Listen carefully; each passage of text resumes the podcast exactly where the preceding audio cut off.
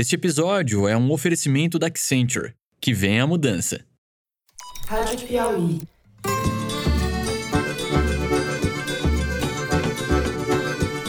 Olá, sejam muito bem-vindos ao Foro de Teresina, o podcast de política da revista Piauí. Mas eu quero dizer que a minha volta também é para cobrar aquilo que foi prometido na COP15. Eu, Fernando de Barros e Silva, na minha casa em São Paulo, tenho o prazer de conversar com os meus amigos José Roberto de Toledo, aqui pertinho. Opa, Toledo. Opa, Fernando. Opa, Thaís. Brasil precisa dessa resposta, ministro. Todo respeito. Por favor, Barroso, responde pra gente. Perdeu, mané, numa mola. Thaís Bilenque. Salve, salve, Thaís. Salve, salve, Fernando Toledo. Em Niterói, mano, é aqui o navio. Aqui, ó. Caralho, bateu na ponte aqui, ó. Caralho, bagulho doido. Vamos então aos assuntos da semana. Se depender do Brasil, o fim do mundo está adiado. Brincadeiras à parte, porque o assunto é urgente. Lula disse na Conferência do Clima da ONU, no Egito, que a pauta ambiental e a mudança climática serão prioridade de seu governo. Cobrou, ao mesmo tempo, que os países ricos cumpram as promessas que fizeram para financiar o enfrentamento do problema. O presidente eleito usou o Fórum do Clima para se colocar como liderança mundial, como já foi visto no passado, quando Obama disse que ele era o cara. Lula associou o tempo todo em seu discurso o combate à miséria e à fome com a agenda ambiental. Disse ainda que a questão climática exige uma governança global voltou a defender a reestruturação de órgãos internacionais desenhados na Guerra Fria, a começar pela ONU. O presidente eleito chegou ao Egito a bordo do jatinho do empresário José Seripieri Filho, milionário dos planos de saúde privados, que chegou a ser preso em 2020 por um esquema de caixadores na campanha de José Serra. Contaremos nesse primeiro bloco com a participação do nosso amigo Bernardo Esteves, repórter de ciência da Piauí e apresentador do podcast A Terra é Redonda Mesmo. Bernardo que está acompanhando todos os debates que estão rolando na COP 27. Opa, Bernardo! Oi, Fernando. Oi, pessoal. Prazer estar de volta aqui com vocês. Direto do Egito, né? No segundo bloco, viajamos do Egito para Nova York as viúvas do autoritarismo seguem se manifestando contra o resultado das eleições e contra a democracia, clamando por intervenção militar no país. Os alvos dos mortos-vivos nessa semana foram os ministros do Supremo Tribunal Federal que participaram de um ciclo de debates promovido pelo grupo LIDE, fundado pelo ex-governador João Dória, que também estava passeando por lá. Muitas cenas de insultos, constrangimentos e quase agressões foram protagonizadas pelos zumbiotas. Eu acabei de inventar essa expressão, uma mistura de zumbis com patriotas, apesar de soar como um tipo de idiotas, que é o que eles são, de fato. As redes foram inundadas por eles. Num desses vídeos, que viralizou, o ministro Luiz Roberto Barroso respondeu a um bolsonarista que o atazanava com a frase: perdeu o mané, não a mola. O grande perdedor, ainda presidente, seguia recluso até ontem no Palácio da Alvorada. Não podemos nem falar que Jair Bolsonaro é um ex-presidente em exercício, porque não há exercício nenhum. O mito escancarou de vez que não trabalha. Trata-se de um presidente em final de mandato entregue à mais pura vagabundagem. Vamos falar disso daí e da nota de apologia ao golpe que o general Vilas Boas soltou nessa semana. Ele que já é veterano nessa arte. Por fim, no terceiro bloco, aproveitando a deixa do general, vamos tratar dos militares. Não só do que essa turma apronta ou tentou aprontar contra a democracia, mas, sobretudo, o que eles não fazem. Enquanto alguns sábios das Forças Armadas procuravam fantasmas nas urnas eletrônicas, os militares deixaram passar por debaixo de seus narizes fardados um esquema gigantesco de desvio de munições. Isso para não falar do navio que se chocou contra a ponte Rio-Niterói, acidente que poderia ter resultado em tragédia e que seria facilmente evitável se a Marinha cumprisse com as suas obrigações comezinhas. É isso, vem com a gente.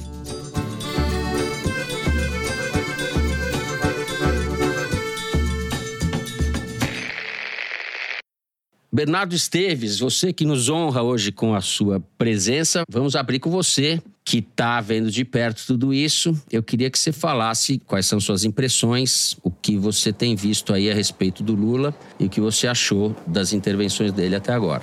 Então, Fernando, o que mais me chama a atenção aqui na Conferência do Clima de Sharm el-Sheikh é o tratamento de popstar que o Lula vem recebendo por onde ele passa.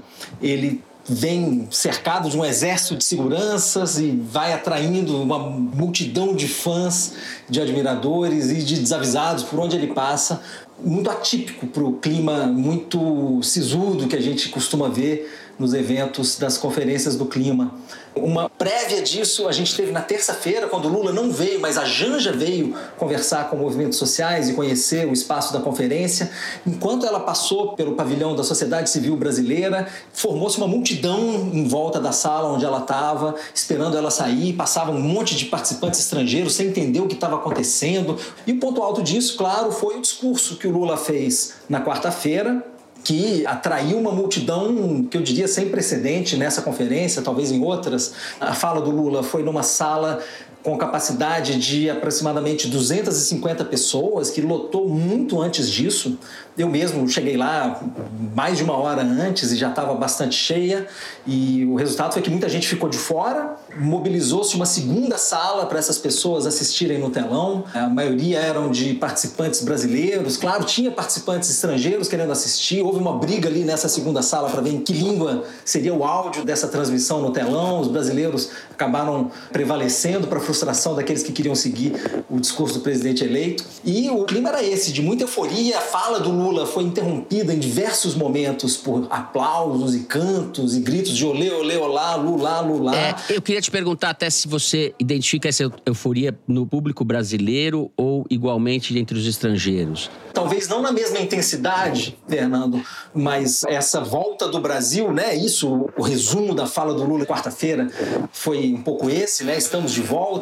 Esse retorno é muito saudado pelos outros países, porque o Brasil sempre ocupou uma posição de liderança nas negociações climáticas e renunciou a essa posição nos últimos quatro anos, né? Abraçou a posição de um páreo orgulhoso, como o ex-ministro das Relações Exteriores Ernesto Araújo defendia nos seus uhum, discursos. Né?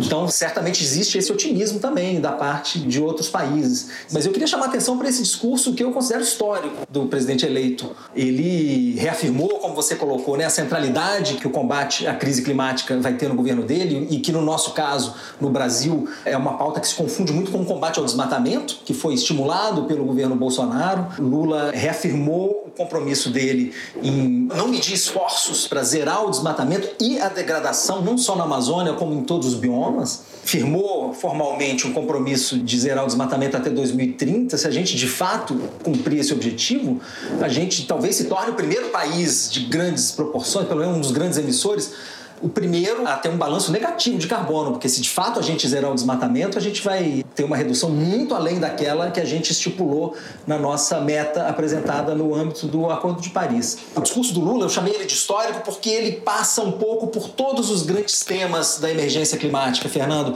Ele, uhum. se a gente fizesse um checklist de tudo que ele teria que ter certo. falado, Estava tudo lá, né? Falei aqui já do combate ao desmatamento, mas ele colocou ali a descarbonização da economia, a transição energética, um elemento muito importante, a justiça climática. Os movimentos sociais estão mais uma vez presentes em peso aqui na COP e hoje existe essa percepção que não era muito clara para muita gente até uns anos atrás, de que cada vez mais, né, assim, o combate à emergência climática envolve o combate às demais injustiças sociais, né? Se a gente não vai resolver o problema do clima, se a gente não resolver junto o problema da fome, o problema do racismo, problema da desigualdade. Né? Isso ficou muito claro na fala do Lula ontem. Então, nesse discurso que durou cerca de meia hora, ele fez um passeio por todos os grandes temas da emergência climática. E ele teve também essa postura de cobrança dos países estrangeiros, né? Dos países ricos, né? Isso, dos países ricos, exatamente. Essa é a terceira vez que um presidente brasileiro discursa numa conferência do clima. A primeira foi justamente o Lula em Copenhague, depois a gente teve a Dilma em 2015, né? Bolsonaro nunca foi a uma conferência do clima,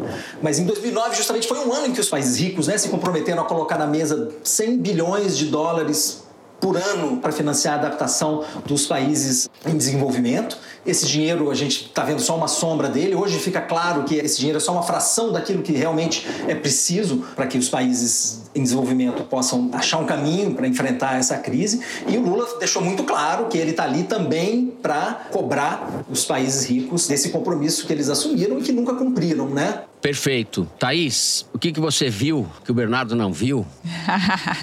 é, então, enquanto todas as atenções estão voltadas ao Egito e temos o Bernardo para nos informar Sim. sobre isso, tem gente que ficou no Brasil para fazer o trabalho de resistência contra o chamado pacote da destruição. Na semana passada, a primeira semana de conferência, já teve uma tentativa de votar um dos projetos desse pacote, que é aquele que acaba com a lei de preservação da Mata Atlântica, o mais degradado dos biomas brasileiros, mas uhum. alguns deputados que ainda não tinham viajado para a COP, como o Alessandro Molon e a Tabata Amaral, conseguiram barrar essa tentativa.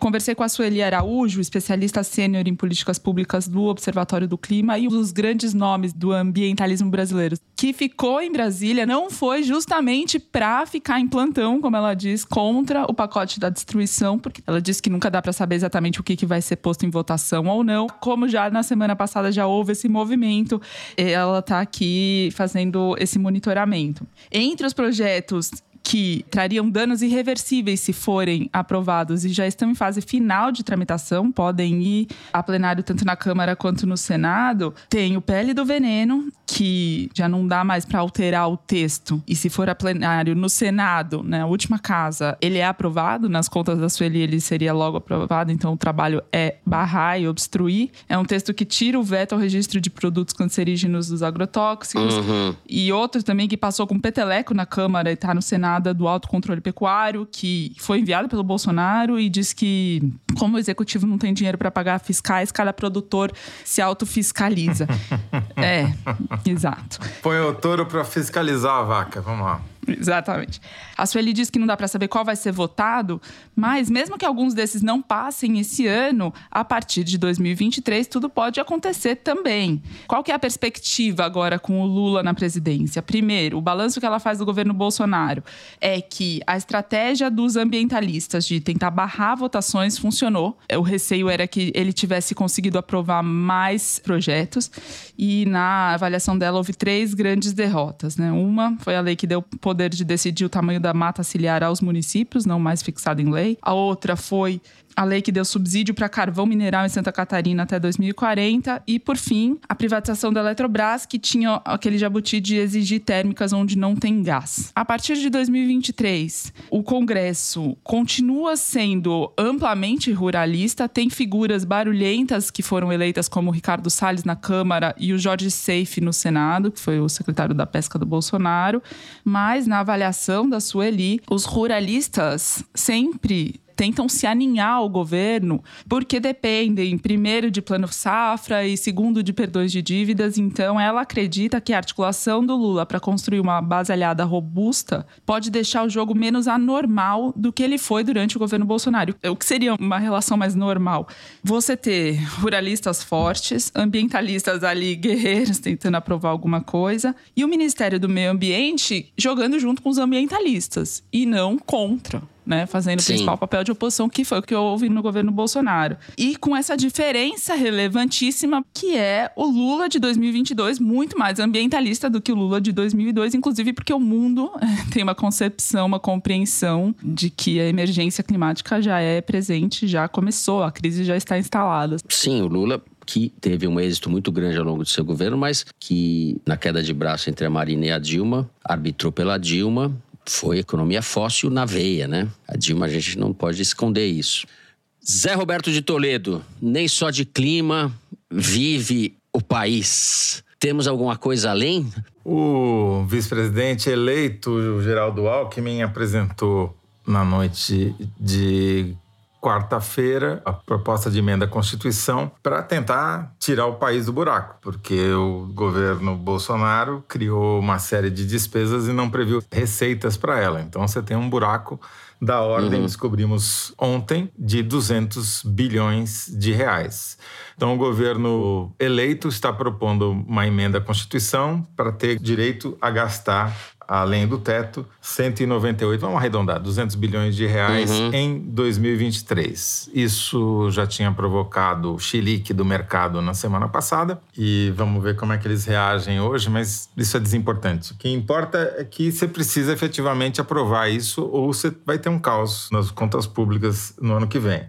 E já há entendimentos entre o Lula e o Congresso para que isso aconteça, né? Porque vamos dar a real. Quem acabou com o teto de gastos na prática foi o Bolsonaro e o Paulo Guedes, né? Tem um estudo que foi publicado hoje pela BBC, na verdade encomendado pela BBC ao IBRE, né, da Fundação Getúlio Vargas, ao Braulio Borges, que diz que o governo Bolsonaro simplesmente estourou o teto de gastos em 795 bilhões de reais nos seus quatro anos de mandato.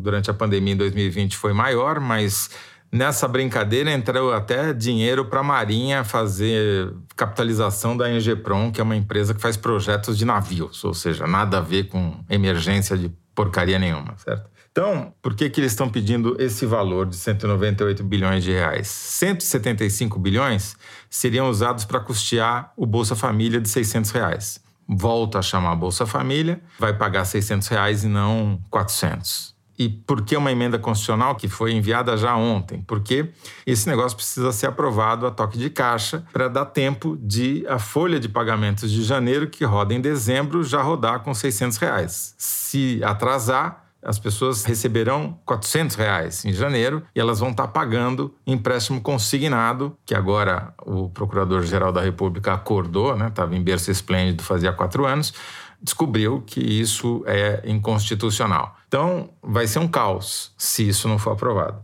Desses 175 bilhões de reais que seriam gastos para o Bolsa Família, a diferença para os 200, 198, esses 23 bilhões, vão ser usados para investimentos em obra pública, para pagar, aumentar o valor da, da farmácia popular e fazer o país funcionar. Então, isso, para meu ver, é o mais importante de tudo.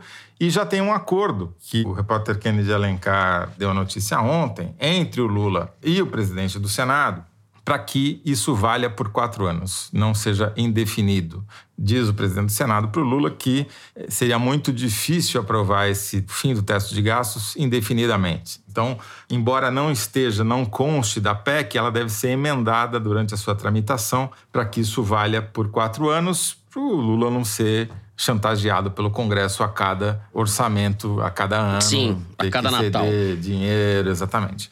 Então, esse é o acordo que está averbado. Vamos ver se ele vai prevalecer durante as negociações e a tramitação dessa proposta. O né? texto apresentado, na verdade, sugere que o Bolsa Família fique fora do teto permanentemente, né? Não por quatro Então, anos. Exato. É, O texto diz isso, mas o acordo, porque a gente sabe como funciona. O governo propõe uma coisa, combina a outra, aí alguém vai lá e emenda isso com o aval do governo, sem que o governo precise declarar isso, né? A meu ver, essa questão é fundamental, porque sem isso não tem acordo do clima, não tem combate a desmatamento. Sem dinheiro, você não reconstitui o IBAMA, você não reconstrói a FUNAI, você não cria condições para o ICMBio funcionar e você não vai cumprir meta nenhuma que o Lula afirmou que vai cumprir nesse discurso histórico, que eu concordo com o Bernardo que foi, mas sem dinheiro nada funciona. Muito bem.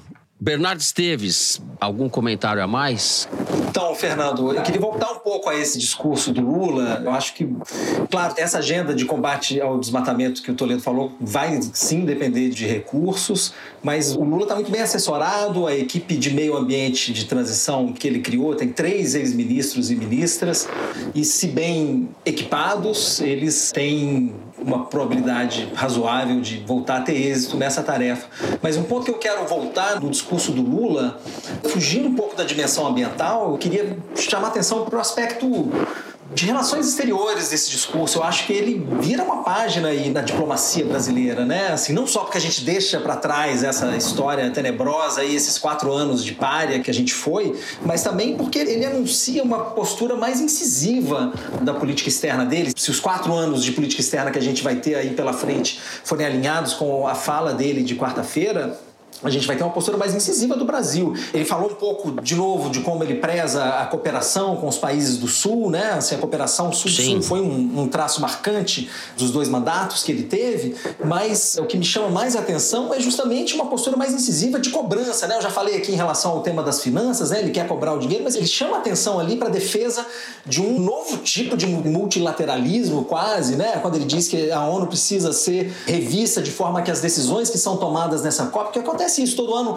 vota-se um documento, os países se comprometem, por exemplo, no ano passado começou a se falar na diminuição, pela primeira vez se falou em combustíveis fósseis na decisão de uma conferência do clima, que foi também muito celebrado, mas que de fato não se traduziu em ações domésticas, né? Assim, os países vão lá, confraternizam, assinam um documento com palavras bonitas. E as coisas emperram na discussão política Exatamente. de cada país, né? Na correlação de forças de cada país. É verdade. Exato. O Lula chamou muita atenção para isso. Ele está cobrando um novo tipo de conselho de segurança, claro, ele quer a presença do Brasil, mas ele disse hoje numa conversa com a hoje quinta-feira, né, numa conversa com a sociedade civil, mas ele quer sobretudo que a África esteja presente, ele quer que outros, ele quer um novo Conselho de Segurança porque o mundo não é mais aquele de 1945, ele disse isso no discurso, né, assim, não faz mais sentido que quem tenha direito a veto sejam os vencedores da Segunda Guerra Mundial, né, assim, muita água já passou pela ponte, o mundo é outro e para a gente dar conta de problemas complexos como esse do clima, a gente precisa rever esse tipo de noções como o direito ao veto e a maneira como o multilateralismo é feito hoje. Isso é realmente muito importante para a gente não cair numa polarização China-Estados Unidos, que é o que nos aguarda se não houver vozes outras no mundo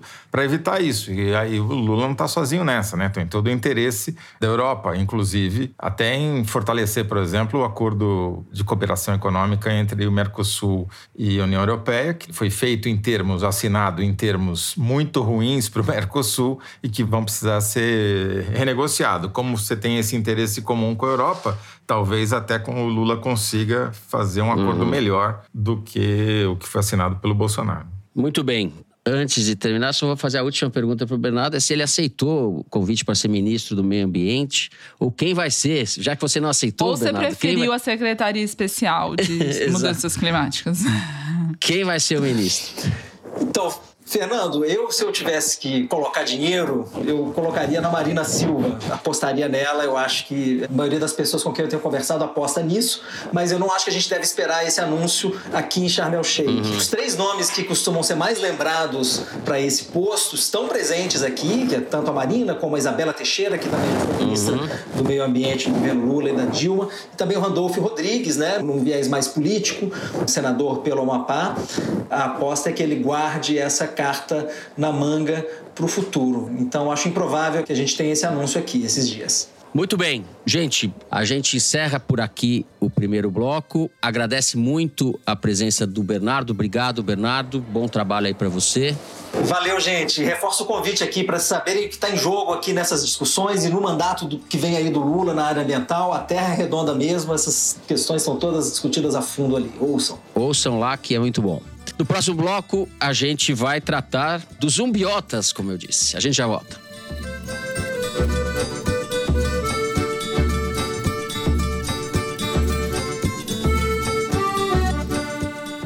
Você sabia que a inteligência artificial é uma grande aliada na prevenção de acidentes de trabalho e que ainda ajuda a aumentar a produtividade? Esse é justamente um dos usos possíveis do Accenture Intelligent Vision ou AIV, uma solução de análise de vídeo desenvolvida pela Accenture no Brasil. Quem explica é o Bruno Prado, que trabalha no time de inovação da Accenture. O AIV ele é um marketplace, uma loja de casos de uso de inteligência artificial. Os casos que ele pode ser aplicado são diversos. Os que têm tido mais interesse dos clientes são os de segurança do trabalho. Então você tem a câmera, né, que tem o streaming de vídeo. Então com base naquela imagem ele identifica tem alguma pessoa nesse, nessa imagem? Ela está usando um capacete ou não? É um protetor auricular ou não? Então essas detecções, elas são enviadas por um componente posterior de pós-processamento que vai dizer se aquilo é um problema ou não.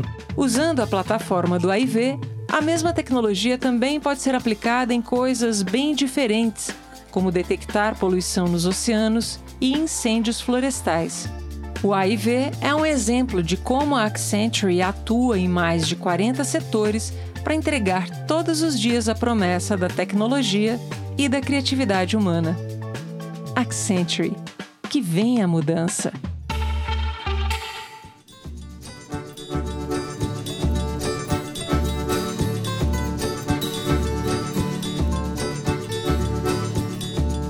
Muito bem.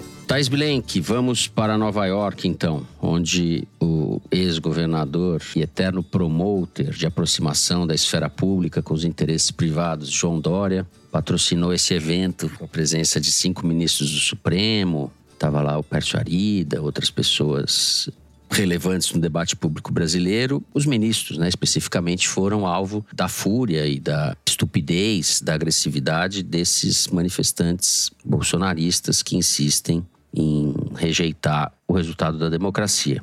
Fernando, esse episódio em Nova York tem várias camadas de problemas. Né? A primeira delas é a disposição dos ministros do Supremo de viajarem com tudo pago num feriadão prolongado para Nova York. O Conrado Rubner, professor de Direito da USP, fez uma coluna na semana passada sobre o encontro, ao qual ele deu a melhor definição, que é, antes de tudo, jeca. Por quê? Primeiro, os ministros são do Supremo Tribunal Federal Brasileiro, falando para uma plateia de empresários brasileiros sobre temas brasileiros, mas em Nova York com passagem de classe executiva, hotel de luxo e jantares bancados pelo LID, a empresa fundada pelo João Dória, que é o único que sai ganhando com essa festa toda. Porque os ministros vão lá para falar que a democracia resistiu, como disse o Alexandre de Moraes, mas cometem no mínimo conflito de interesse ao darem palestras em eventos patrocinados por bancos que eles já julgaram ou que vão julgar no futuro e às vezes caem em provocações desnecessárias. Né? O Barroso, na primeira delas, disse passe bem, minha senhora, na segunda, perdeu o mané numa mola. O pessoal que não gosta do Bolsonaro foi a loucura, ele viralizou, virou figurinha, mas ele acabou se prestando ao papel de ídolo de uma torcida que não tem nada a ver com o papel dele como ministro do Supremo Tribunal Federal. E, ao fim e ao cabo, todos eles que foram a Nova York acabam servindo aos propósitos golpistas do Bolsonaro e dos bolsonaristas, que usam os deslizes dos ministros para atacar a instituição Supremo Tribunal Federal. E isso é mais grave e teve um capítulo sério essa semana quando diversos alvos do próprio Supremo foram até Nova York e até o hotel onde os ministros estavam para provocá-los. O blogueiro Alan dos Santos, do canal Terça Livre, que está foragido há um ano com mandado de prisão expedido pelo Alexandre de Moraes, vive nos Estados Unidos para fugir da cadeia no Brasil, foi até a porta do hotel. Segundo o Pedro Venceslau, repórter do Estadão que está lá cobrindo o evento, me disse, ele chegou a entrar no hotel e ficou sentado esperando os ministros saírem e os seguranças do Dória o cercaram até que ele saísse antes de algo pior acontecer. A Carla Zambelli, a deputada extremista que teve contas nas redes sociais suspensas pelo Alexandre por questionar o resultado das urnas e por insuflar atos antidemocráticos, também correu para os Estados Unidos depois que acabou a eleição e tentou entrar nesse evento, também tentando fazer provocações aos ministros do sim, Supremo. Sim. Carla Zambelli, aliás, não tinha que estar trabalhando? Com qual justificativa ela pode estar no exterior? Mas é, ela vai passeando? começar a trabalhar agora? Depois de tudo? ela nunca trabalhou.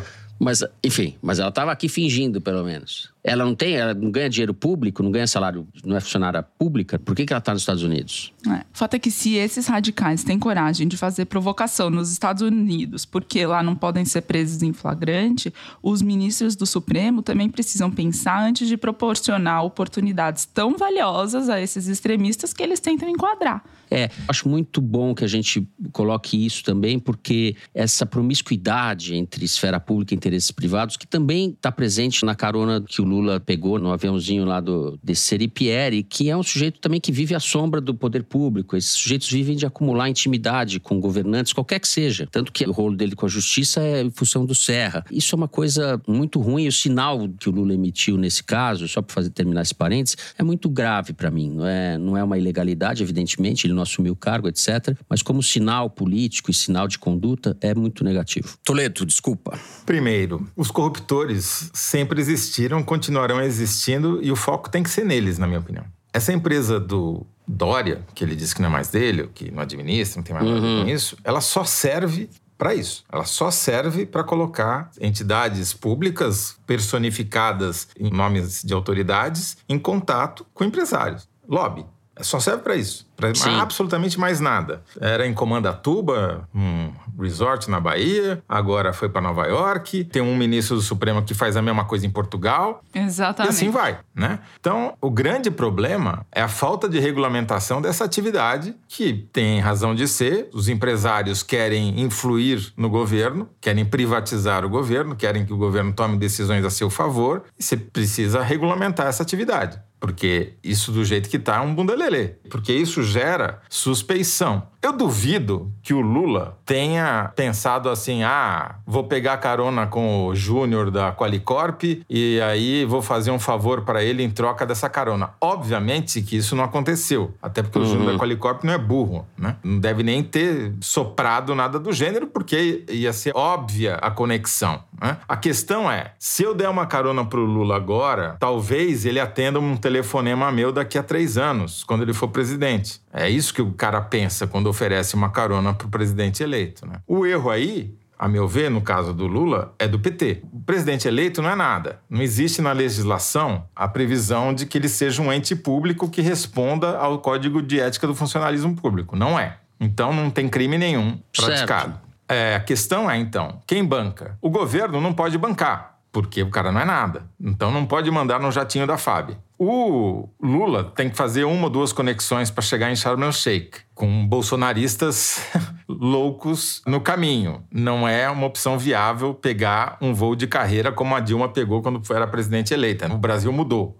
O mundo mudou. Essa não é uma, mais uma opção viável. A única opção viável é o cara ir num jatinho particular e não só teria que fretar e gastar um milhão, sei lá quanto custa para um jatinho do, do Brasil até Sharm el Sheikh, como ainda teria que compensar a pegada de carbono do jatinho. Ia ter que plantar não sei quantas árvores na Amazônia. Agora, o que eu não aguento é a hipocrisia. Aí você tem que ouvir o ministro, na falta de palavra melhor, do Bolsonaro fazer hipocritamente o discurso. Ah, porque as pessoas vêm aqui de jatinho e ficam falando a favor do meio ambiente. Esse cara, ele fez uma licitação para ter sanduíche de filé mignon no jatinho dele, que ele viaja da FAB. Não sei quantos milhões para pagar a comida que ele ia comer dentro do jatinho. E o cara vem Sim, arrotar a é, regra, é. ah, pastar, né? Eu não sei nem de que ministro ele tá falando, Thaís. Do Joca. O Joaquim representante Leite. da sociedade rural brasileira no governo, que é isso que ele é. Ele não é um ministro, ele é o representante da sociedade rural brasileira, que vem a ser a sociedade dos produtores rurais, ou, melhor, dos proprietários rurais, né? É, isso que a Thaís falou a respeito dos ministros, você também, Toledo, do STF, é mais grave ainda nas circunstâncias atuais, né? Porque o judiciário está sob ataque teve uma participação importantíssima e positiva no processo eleitoral. Né? O Alexandre de Moraes, especificamente, foi uma figura importantíssima, mas o Judiciário e a Justiça Eleitoral, como instituições, foram importantíssimos. Esse evento aí né, em Nova York desqualifica, barateia, entendeu? Passa um sinal que é o oposto disso. Essas pessoas deveriam zelar um pouco pelo prestígio que elas conquistaram. Mas para mim o mais incrível, Fernando, tudo bem, todos eles têm culpa no cartório, mas para mim o mais incrível é que o dono da empresa foi prefeito, governador de São Paulo e quase foi presidente da República e ninguém achava ruim. Exato, exato. Bom, ao mesmo tempo, saiu aqui um levantamento do G1, baseado no que foi apurado pela Polícia Federal, sobre quem está promovendo a balbúrdia no Brasil. Os atos antidemocráticos, ou, para falar em português, claro, os atos golpistas. Sim. E é inacreditável, porque são todos empresários. Não tem um coitado de um caminhoneiro. Os caminhoneiros levam a fama, mas não tem nada a ver com isso. Não é greve, é lockout. São os donos dos caminhões que querem parar o país. Lá em Santa Catarina, é um ex-diretor do sindicato patronal que vive grudado na orelha do Bolsonaro. Aliás, você prestar serviços para o presidente da República tentando bloquear estradas e provocar um golpe de Estado é muito mais grave do que dar carona para o presidente eleito para Sharm el Sheikh, certo? Porque você tem um efeito muito imediato de troca de interesses. Ó, eu fecho a estrada e você, sei lá o que, você me dá em troca, entendeu? Pior, tem deputado eleito no meio da organização e tem deputado não eleito. E assim, é delegado que não foi eleito, é policial que não foi eleito. Ou seja, os caras estão tentando cancelar a eleição porque eles não se elegeram. Multa é pouco, não vai resolver. O fato é que essa lista, eu estava vendo isso também, é o começo de uma punição que tem que vir porque isso saiu completamente de controle. É uma coisa que se estende, não é pequeno, está diminuindo, é claro, porque há um cansaço, mas a gente não sabe se vai ter aí um rebote em datas que podem propiciar isso. Por exemplo, o dia da diplomação do Lula, em dezembro. Isso teria que ter sido combatido com muito mais rigor. A gente tem cenas de espancamento de pessoas, cenas de humilhação, cena de. enfim. Não, tem policial envolvido. Se o policial não for suspenso ou demitido, ele vai fazer isso de novo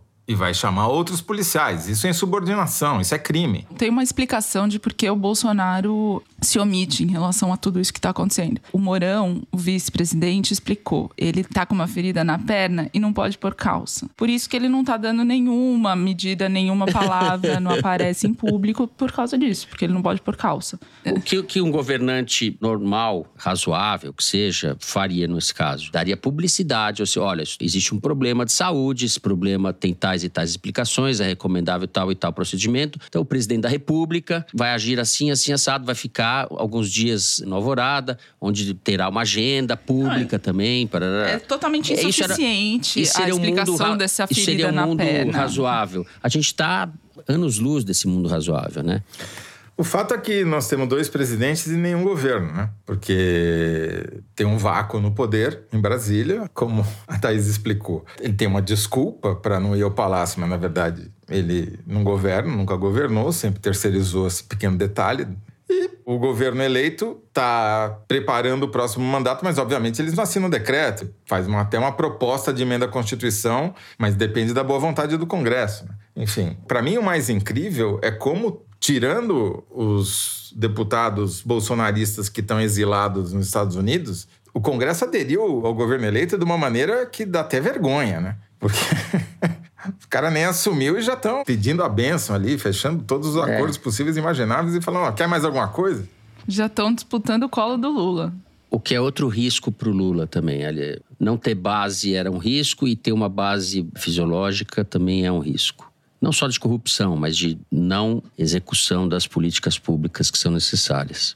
É, por enquanto, Fernando, as discussões na equipe de transição, que aliás já está gigantesca, historicamente é a maior de todos os tempos, né?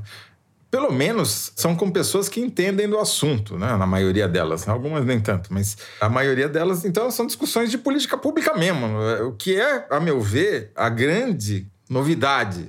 Não estamos discutindo, ah, o PL levou não sei quantos cargos, por enquanto. Pelo Uhum. menos, por enquanto, a gente está discutindo política pública. Perfeito. Bom, chegamos ao fim do segundo bloco do programa.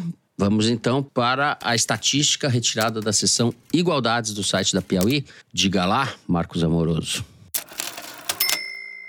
Fala, Fernando. O número da semana é 20%. Apenas 20% dos jovens de 18 a 24 anos estão cursando faculdade atualmente no Brasil. Isso mostra como o ensino superior ainda é inacessível para muitos. E uma das dificuldades para o acesso às universidades é o financiamento universitário, que está numa baixa histórica. Nas faculdades privadas, a proporção de matrículas com algum tipo de financiamento é a menor desde 2013. Mas olha que curioso, Fernando. Diferentemente do financiamento estudantil, o número de formados por ensino à distância cresce ano a ano. Hoje, 4 em cada 10 universitários estudam de casa, uma proporção que dobrou de 2016 para cá. Esses e outros dados estão no Censo da Educação Superior, publicado essa semana pelo INEP e que serve de base para este Igualdades, feito pelo Eduardo Chaves, o Luiz de Maza e a Renata Buono. Para mim, o dado mais assustador aí são esses 40% de ensino à distância, porque isso daí, a meu ver, é o fim. Eu ia falar É o exatamente fim. isso. É inacreditável, porque tem funções que você pode até aprender à distância, mas, por exemplo, pedagogia, onde esse dado, se eu não me engano, pelo dado que a Priscila Cruz falou para aí, de que formação de professores chega a 60, é o caminho do caos, né? É o caminho para não aprender nada, ninguém aprender nada. Nem o professor, nem o aluno. E é, só interessa aos donos de faculdade, a mais ninguém. Que agora estão bem representados pela irmã do Paulo Guedes no Conselho Federal de Educação. É, isso aí é um estrago a médio e longo prazo terrível, porque, vou falar um clichê aqui, mas nada substitui uma aula bem dada. Vocês estudaram, vocês devem ter os professores de vocês que marcaram a vida de vocês e as, as escolas, e principalmente professores. A gente sempre tem alguns professores que a gente olha e fala: esse cara foi decisivo, ele me abriu a cabeça, ele... enfim, essa experiência é insubstituível. É, para mim, a experiência dos colegas os colegas, o convívio. Eu aprendi, eu na faculdade Exato. aprendi mais com os meus colegas do que com os meus professores, né? A rede que você monta na faculdade vai para toda a sua vida. No ensino à distância não existe isso, né? Além de você não ter o contato direto com o professor, você não cria colegas de classe, não cria amigos para o resto da sua vida, enfim, é um desastre. É um empobrecimento brutal da formação das pessoas, no sentido mais amplo assim.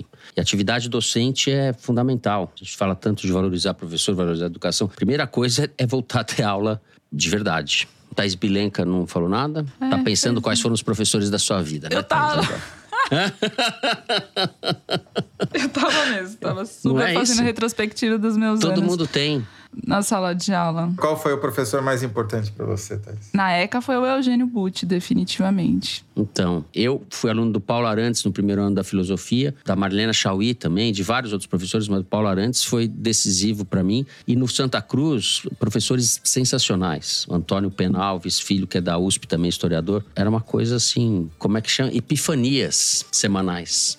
Bom, a gente fica aqui com o número da semana. No terceiro bloco, a gente vai falar dos amigos do Toledo, os militares. A gente já volta.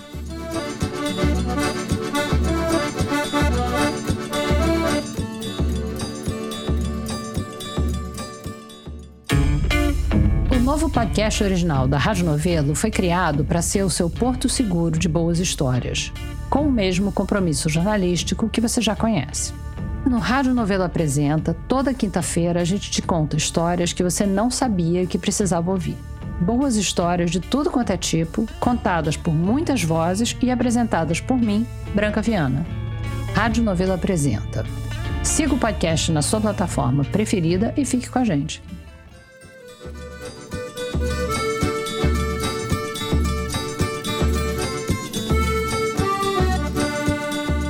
Muito bem, os militares vão acumulando aí vexames e omissões graves nos últimos anos e às vezes a gente deixa passar batido porque a atuação deles quase como linha auxiliar da retórica, mais do que retórica golpista do Bolsonaro, acaba ocupando o primeiro plano, né? Já que falei em deixar batido, podemos começar pelo acidente na Ponte Rio-Niterói, desse navio que está vagando ali pela Baía da Guanabara há não sei quantos anos, ou pela fraude esdrúxula no desvio de munição que eles deixaram passar, Zé? O que esses sinais e outras histórias que você recolheu aí que eu sei querem dizer para nós? Fernando, tem algumas perguntas que em algum momento a sociedade civil brasileira vai precisar começar a se fazer para evitar que as Forças Armadas voltem a ser um fator de instabilidade da democracia brasileira, como foram ao longo de praticamente todo o século XX. Né? Todas as revoltas, revoluções, uhum. golpes de Estado, tentativas de impedir presidentes de tomarem posse, todas as chantagens políticas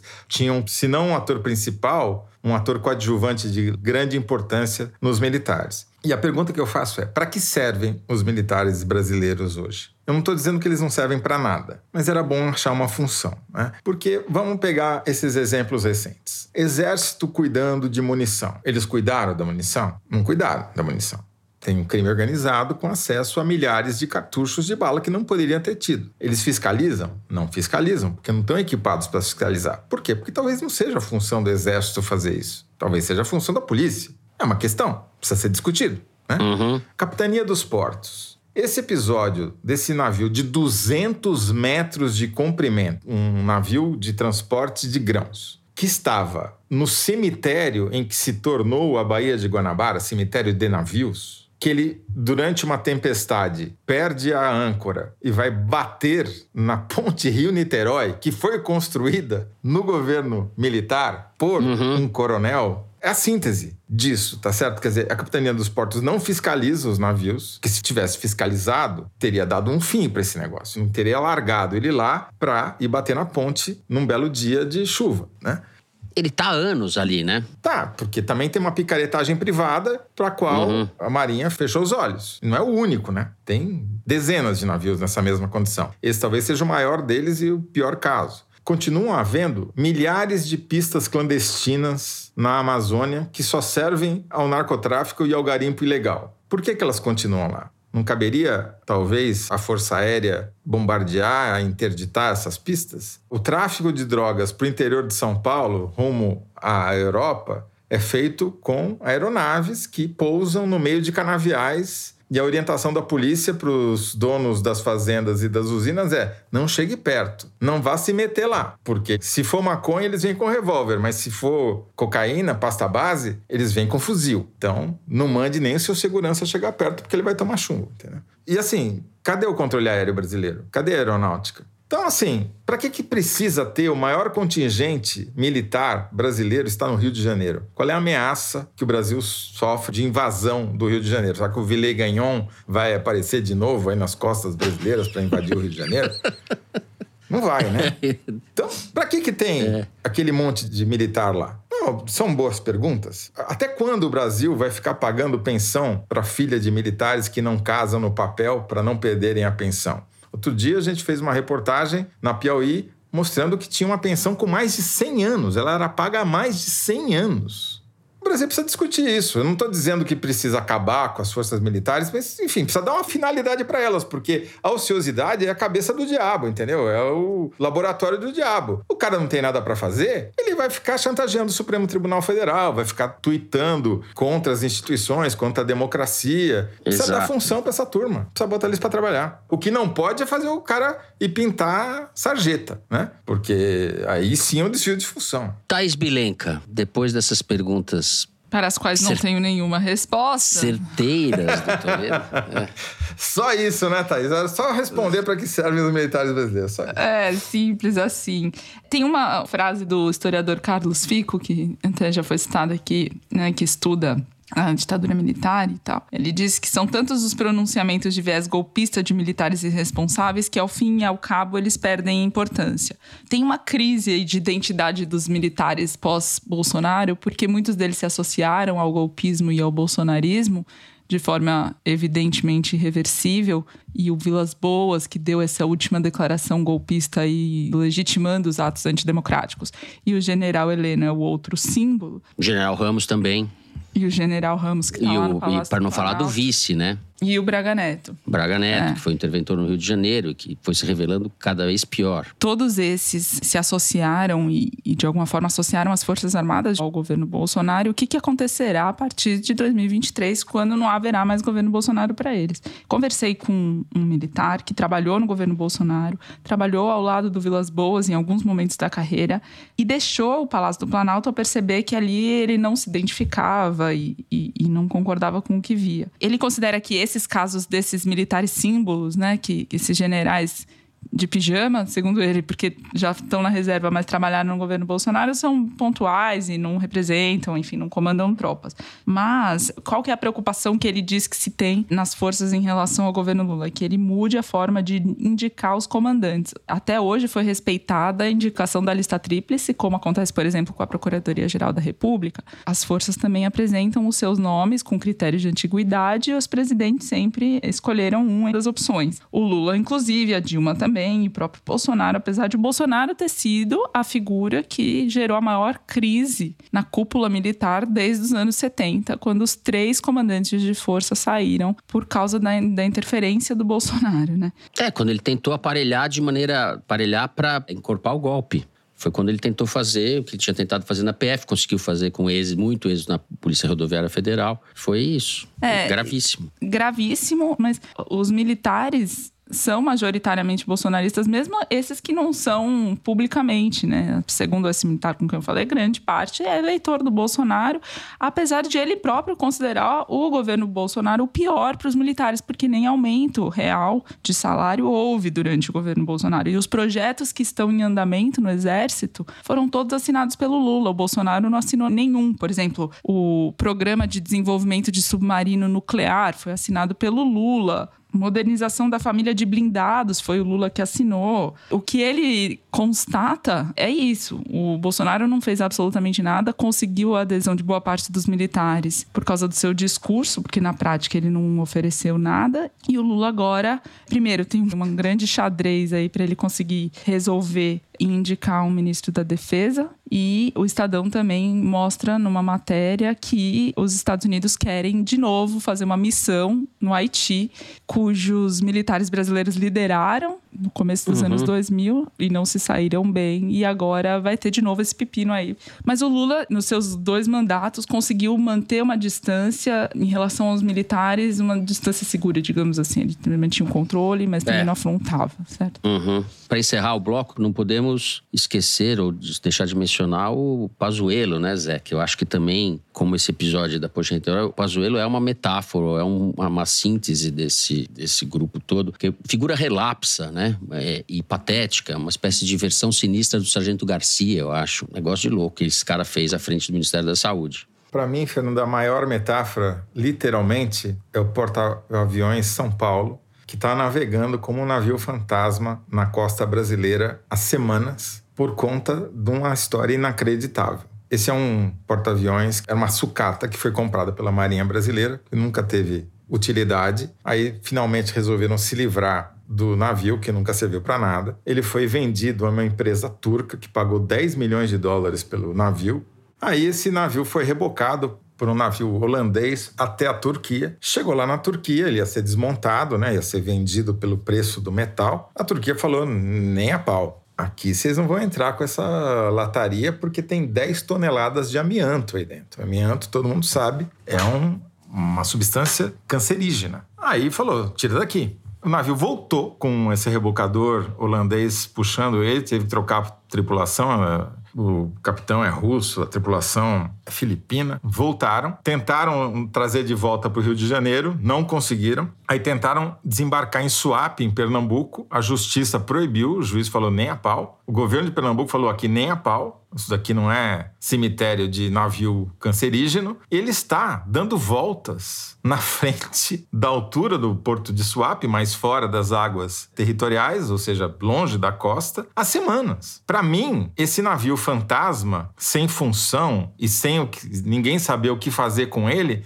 é uma metáfora perfeita dos militares brasileiros. O que, que a gente faz com isso? Perfeito. Depois disso, acho que não tem mais nada a dizer. Eu estou pensando aqui, esse navio ainda vai virar navio de narcotráfico internacional, vai ser, vão dar uma destinação deles. Os militares vão dar um jeito. Criar um país à parte. Daqui a muitos, muitos séculos, quando esse navio tiver naufragado há muitos anos, ele vai ter virado um, um ponto de mergulho excelente, né, Toledo? Seus... Exato. Não seria má ideia se ele não fosse cancerígeno, né? Você sabe que a costa de Pernambuco é famosa pelos seus naufrágios e são pontos de mergulho mergulho muito procurados ali. E tem um, o melhor ponto de mergulho no Brasil, na minha opinião, é uma fragata da Marinha que naufragou em Fernando de Noronha por absoluta imperícia do seu comandante que passou sobre um cabeço e rasgou o casco e foi já tá Quem escuta o foro de, de Teresina conhece essa história, sim. Agora, Exato. nem esse... Cabeço. O cabeço, marcou era. Vez, marcou, marcou era, era nesse programa. Mas olha, nem para isso vai servir esse navio aí cancerígeno, porque ninguém vai querer mergulhar lá. Exatamente. Bom, momento cabeço do Toledo voltou. não foi só o Brasil que voltou, o momento cabeço também voltou. Hoje não tem momento cabeção, mas teve momento cabeço. A gente vai encerrar aqui o terceiro bloco do programa de maneira apoteótica. Cabeçuda. Cabeçuda. e vamos direto pro Kinder Ovo. Vamos lá. Quem que acertou? Foi o Toledo que acertou da semana passada. Quem era mesmo? Eu tô gagá, tá vendo? Eu acertei sem dizer ah, o nome, é, só disse o cara. Acertou. Toledo, velho trabalhista. Vamos lá. Solta aí.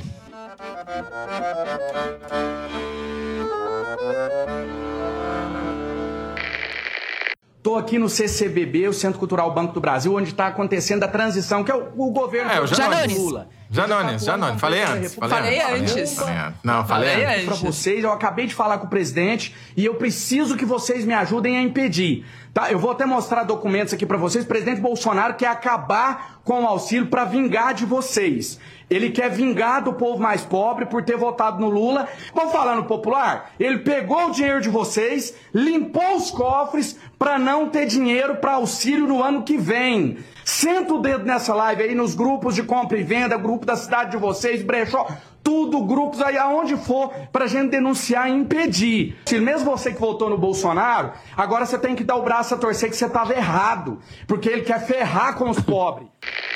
É, é muito engraçado, Janones. Né? Acertaram os dois, foram mais rápidos que eu. Senta o dedo. Senta o dedo. Gosto, gosto dessa expressão, senta o dedo. Eu, eu divido com a Thaís se ela deixar o prêmio. Que vai ser um- uma excursão ao porta-aviões em São Paulo. Bom, Não, para deixar bem. o registro oficial, deputado federal André Janones no seu canal no YouTube. Foi isso então. Janones, Janones. Muito bem, depois desse resultado, deste empate de estrelas, Toledo vai falar para vocês sobre o Festival Piauí de Jornalismo que vai acontecer logo mais nos dias 3 e 4 de dezembro na Cinemateca Brasileira, aqui em São Paulo. Fala aí, Zé. Eu acho que eu já falei de quase todos os nossos convidados, só está faltando um, que é o Brandon Feldman, que é Head of News, ou diretor de notícias do YouTube. Este veículo, plataforma predileto dos bolsonaristas nas eleições brasileiras e da direita americana é, também. Ele vai ser entrevistado pelo Pedro Dória, do canal Meio, e pela Ana Clara Costa, repórter da Piauí. E, obviamente, as perguntas vão passar pelo casamento da- do jornalismo com o YouTube. Tem muitos veículos de comunicação que estão crescendo bastante na plataforma e alguns de desinformação também. né? Vai ser, promete, essa entrevista. Corram lá, ainda tem ingresso, esgotou, mas reabriu o ingresso, né, para uma, Pra uma sala separada, né? uma sala extra que vai transmitir. Uhum. Aí os brasileiros vão ficar brigando para que seja em português a transmissão também, que nem Sharm el Sheikh. Não, tem tradução simultânea, tem tradução simultânea, pode comprar. Só tá faltando um que eu não posso revelar o nome, que é do painel O Jornalista e o Ditador. É um jornalista que cobre um país que vive uma ditadura e que pediu pra gente não divulgar o nome dele porque ele corre risco de vida. Então, vai ser um painel que vai ser ter como entrevistadores o Breno Pires da Piauí e a Alana Riso. Muito bem. Bom, dado o recado e feito o suspense, vamos passar para o Correio Elegante. As cartinhas que vocês, ouvintes, escrevem pra gente. Eu vou aqui começar com um e-mail simpático enviado pelo Fernando Fayette, não sei se é Fayette ou Faye, de Oliveira. Olá, queridos. Não tenho o costume de enviar mensagens comentando os episódios, mas desta vez, depois de ouvir o último episódio, tive de escrever este e-mail. Ouvir o Fernando, meu xará, com sua voz rouca, me fez sentir como se estivesse assistindo a um documentário do Werner Herzog, dublado, retratando Ganhou a maluquice que se tornou a realidade brasileira. Deu um toque especial ao episódio. Grande abraço e obrigado por tudo. Eita! É, até que eu saí bem. Werner Herzog Fernando dublado, foi. né? É, Fernando foi dublado pelo Marlon Brando, né? Pelo Marlon Brando. Bom, eu vou ler o recadinho do Henrique Gama Terra. Olá, amigos do Foro. Acompanho o Foro desde que meu filho mais velho, Pedro, tinha poucos meses. Desde então, seguimos muito felizes com todas as coisas boas e coisas novas que a paternidade nos traz. O Pedro ainda não tem um vocabulário tão rebuscado, mas já é capaz de fazer alguns diálogos e comentários engraçadinhos. Eis que um dia estávamos em casa e de repente soltei um baita espirro. De pronto, fui recepcionado com um opa papai. Eu caí na gargalhada e ele riu comigo, talvez sem entender. Agora eu sigo na espera de um dia dar uma tossida e talvez escutar um salve, salve, papai. Hoje, no dia que escrevo esse e-mail, meu querido Pedrinho completa três anos de vida e peço com gentileza a vocês que enviem todos os opas, salve, salves e abraços para o Pedrinho e também para o seu irmão Caio e minha companheira Nath. Salve, Opa, papai. salve, Pedrinho. Opa, papai. Muito bom. Muito bem. Vou para encerrar, vou ler um pedido de ajuda da Nathalie Lazzaroni. Oi, Fernando Toledo e Belenca. Passei a acompanhar vocês no começo deste ano. Não foi necessário ouvir muitos programas para já me sentir amiga de vocês e levar a palavra dos Teresiners por onde andava. Escrevo hoje por dois motivos. O primeiro é o meu companheiro, o Gabi, fez aniversário no último dia 15 e gostaria de pedir um beijo, um opa e um salve, salve para ele, para esse cara incrível que tem me suportado nesses dias difíceis ao meu lado.